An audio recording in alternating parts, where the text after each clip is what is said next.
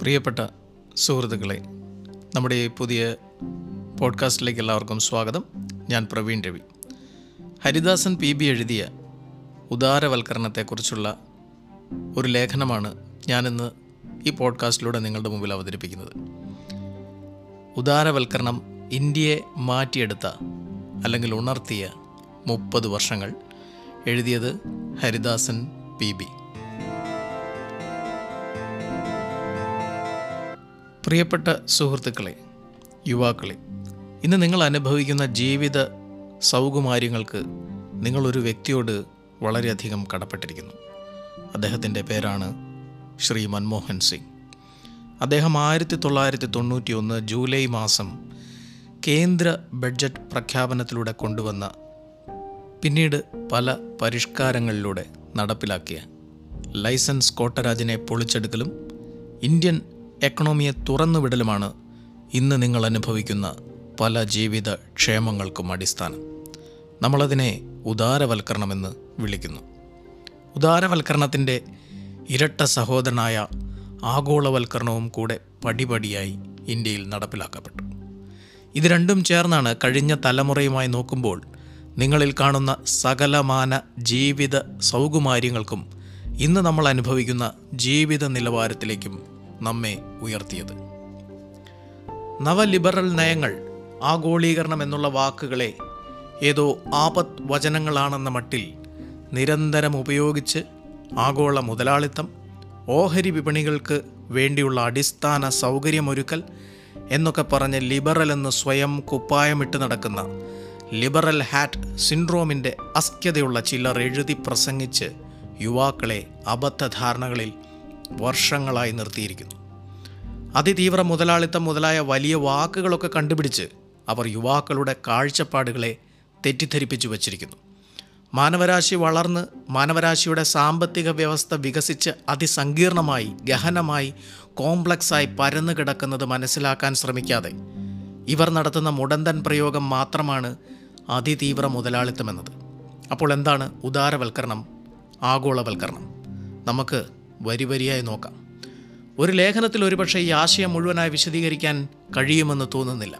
നിരന്തരം എഴുതേണ്ടി വരും.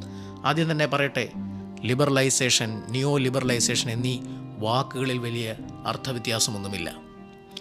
ആദ്യത്തേത് പ്രയോഗിക്കുമ്പോൾ ഒരു ഗുമ്മു പോരാത്തതുകൊണ്ട് വെറുപ്പ് മുഴുവൻ പ്രതിഫലിക്കാത്തതുകൊണ്ട് നിയോ എന്ന സംജ ചേർക്കുന്നുവെന്ന് മാത്രം. ലോകത്തെമ്പാടും അങ്ങനെ തന്നെ കേരളത്തിലെ കാര്യം മാത്രമല്ല പറയുന്നത്. ഉദാരവൽക്കരണത്തിലേക്കുള്ള സാമ്പത്തിക നയമാറ്റം നമ്മുടെ എക്കണോമിയെ തുറന്നുവിടൽ ഇന്ത്യയുടെ പശ്ചാത്തലത്തിൽ വേറെയായി തന്നെ വായിക്കേണ്ടിയിരിക്കുന്നു. ഉദാരവൽക്കരണം ലിബറലിസം എന്ന പ്രയോഗം ഇന്ത്യയുടെ പശ്ചാത്തലത്തിൽ കാണുമ്പോൾ അടിസ്ഥാനപരമായി തന്നെ കോണ്ടക്സ്റ്റുവൽ വ്യത്യാസമുണ്ട്. ഇന്ത്യയുടെ കോണ്ടക്സ്റ്റിൽ ഉപയോഗിക്കുമ്പോൾ ലൈസൻസ് കോട്ടരാജിൽപ്പെട്ട് ചക്രശ്വാസം വലിക്കുന്ന രാജ്യത്തിന്റെ സാമ്പത്തിക വ്യവസ്ഥയെ മുരടിപ്പിൽ നിന്ന് രക്ഷിക്കാനായി കൊണ്ടുവന്ന സാമ്പത്തിക നയമാറ്റങ്ങളെ നമ്മൾ വിളിക്കുന്ന പേരാണ് ഉദാരവൽക്കരണം. രാജ്യത്തിന്റെ ഫോറക്സ് റിസർവ് രണ്ടാഴ്ചത്തേക്ക് മാത്രമേ ഉണ്ടായിരുന്നുള്ളൂ. സ്വർണശേഖരം വിമാനത്തിൽ കൊണ്ടുപോയി ലണ്ടനിൽ കൊണ്ടുപോയി പണയം വെക്കേണ്ടി വന്നു എന്നുള്ള ജനറൽ നരേറ്റീവിലുള്ള സാമ്പത്തിക പ്രതിസന്ധി നേരിടാൻ കൊണ്ടുവന്ന നയമാറ്റങ്ങൾ ഇങ്ങനെയൊക്കെ മാത്രമല്ല ഇതിനെ കാണേണ്ടത്. അല്ലാതെ തന്നെ നമ്മുടെ എക്കണോമിയുടെ എല്ലാ മേഖലകളിലും മുരടിപ്പ് ബാധിച്ച അവസ്ഥയിൽ നിന്ന് രാജ്യത്തെ രക്ഷിക്കാൻ ആവശ്യമായ സാമ്പത്തിക നയമാറ്റമായി വേണം ഇന്ത്യയുടെ കോണ്ടക്സ്റ്റിൽ ഉദാരവൽക്കരണത്തെ ശ്രീ മൻമോഹൻ സിംഗ് കൊണ്ടുവന്ന സാമ്പത്തിക പരിഷ്കരണങ്ങളെ കാണാൻ. ഇതിനെ ലിബറൽ ഹാറ്റ് സിൻഡ്രോം അസ്ക്യതയുള്ള ചിലർ ഒരു പെജോറിറ്റീവ് അർത്ഥധ്വനിയോടെ നവ ഉദാരവൽക്കരണം നിയോ ലിബറലിസം ഇതെല്ലാം ഇന്ത്യയ്ക്ക് ആപത്ത് എന്ന ധ്വനിയോടെ സംസാരിക്കുന്നു. ഓഹരി വിപണിക്ക് വേണ്ടിയുള്ള കളമൊരുക്കലാണ് എന്നൊക്കെയുള്ള ബാലിശതകൾ വിളമ്പുന്നു.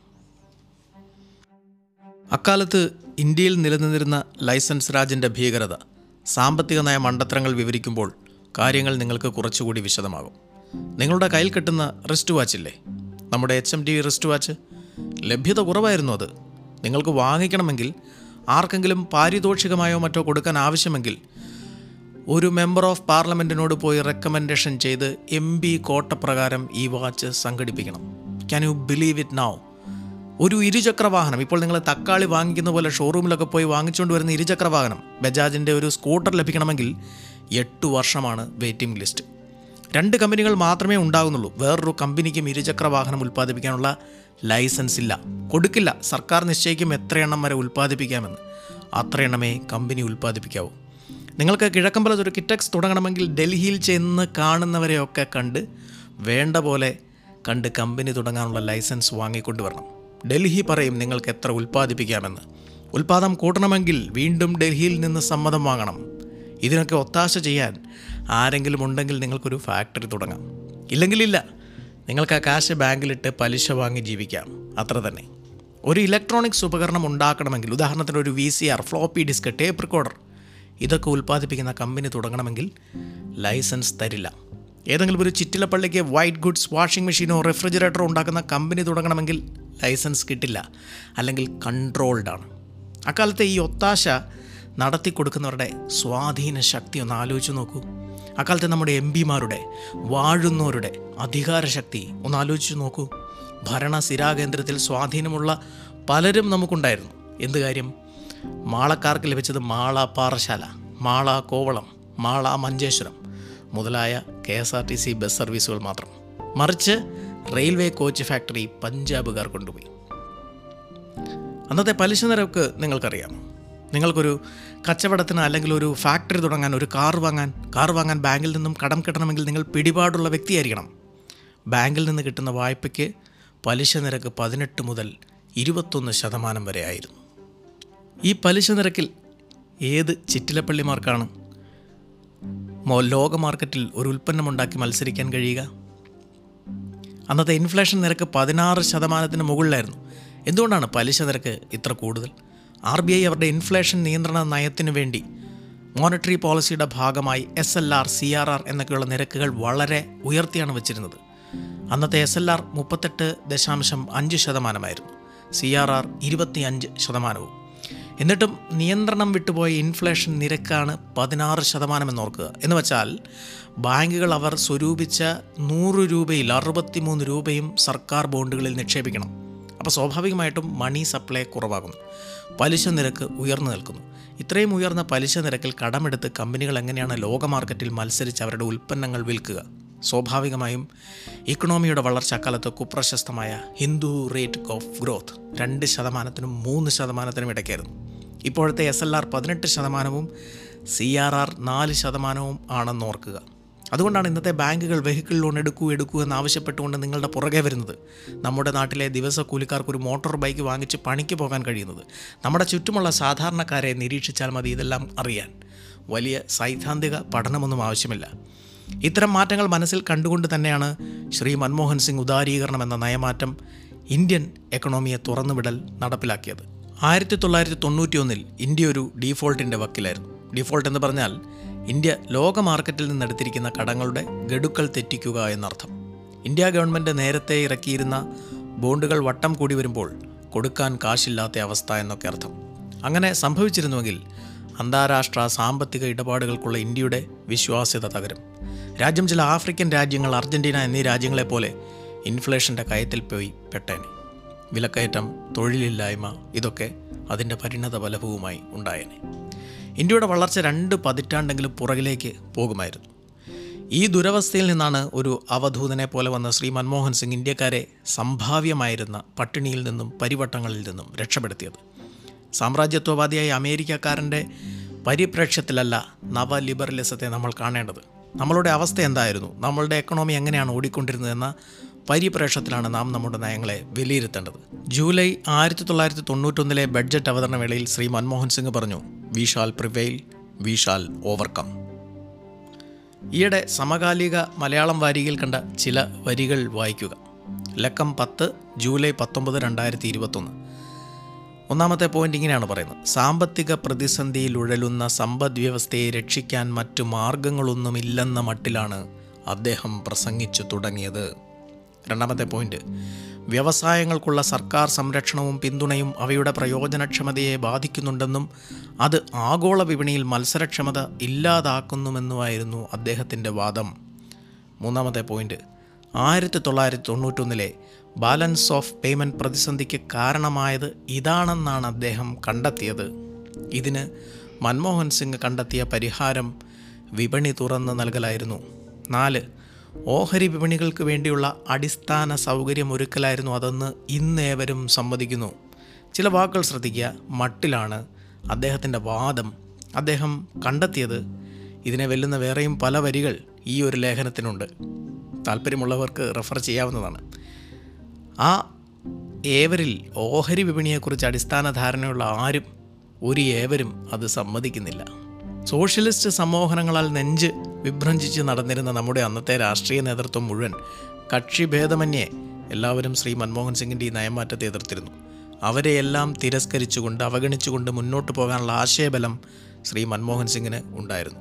പുതിയ തലമുറ യുവാക്കൾ ആ ഒരു തീരുമാനത്തിന്റെ വില മുഴുവനായി മനസ്സിലാക്കണം. ഇന്ത്യൻ എക്കണോമി എന്ന ആന അതോടുകൂടിയാണ് എഴുന്നേറ്റ് നടന്നു തുടങ്ങിയത്. ഇന്ന് ലോകരാഷ്ട്രങ്ങളുടെ മുമ്പിൽ തല ഉയർത്തി നിൽക്കാൻ കഴിയുന്നത് ഈ ആനയുടെ നടത്തത്തിന്റെ അടിയുറപ്പവും ബലവും അങ്ങനെ വന്നതുകൊണ്ടാണ്. ലോകരാഷ്ട്ര നേതാക്കളെല്ലാം ഇന്ത്യയുടെ സൗഹൃദത്തിനായി വരുന്നതും ആന സൈനികമായും സാമ്പത്തികമായും ശക്തിപ്പെട്ടതുകൊണ്ടാണ്. ജി സെവൻ മുതലായ പ്രബലമായ രാഷ്ട്രങ്ങളുടെ സഭയിൽ പ്രത്യേകം ക്ഷണിക്കപ്പെട്ട അതിഥിയായി ഇന്ത്യയ്ക്ക് ഇരിക്കാനൊക്കുന്നത് വലിയൊരു കമ്മിറ്റി ഓഫ് നേഷൻസ് ഇന്ത്യയെ പ്രബല ശക്തിയായി മാനിച്ചുകൊണ്ട് വിലപേശലുകളും കൂടിയാലോചനകളും ഇന്ത്യയുമായി നടത്തുന്നത് അന്ന് മൻമോഹൻ സിംഗും കൂടെയുണ്ടായിരുന്ന അന്നത്തെ R B I governor Shri S വെങ്കട്ടരാമനും തുടങ്ങിയ മിടുക്കന്മാർ.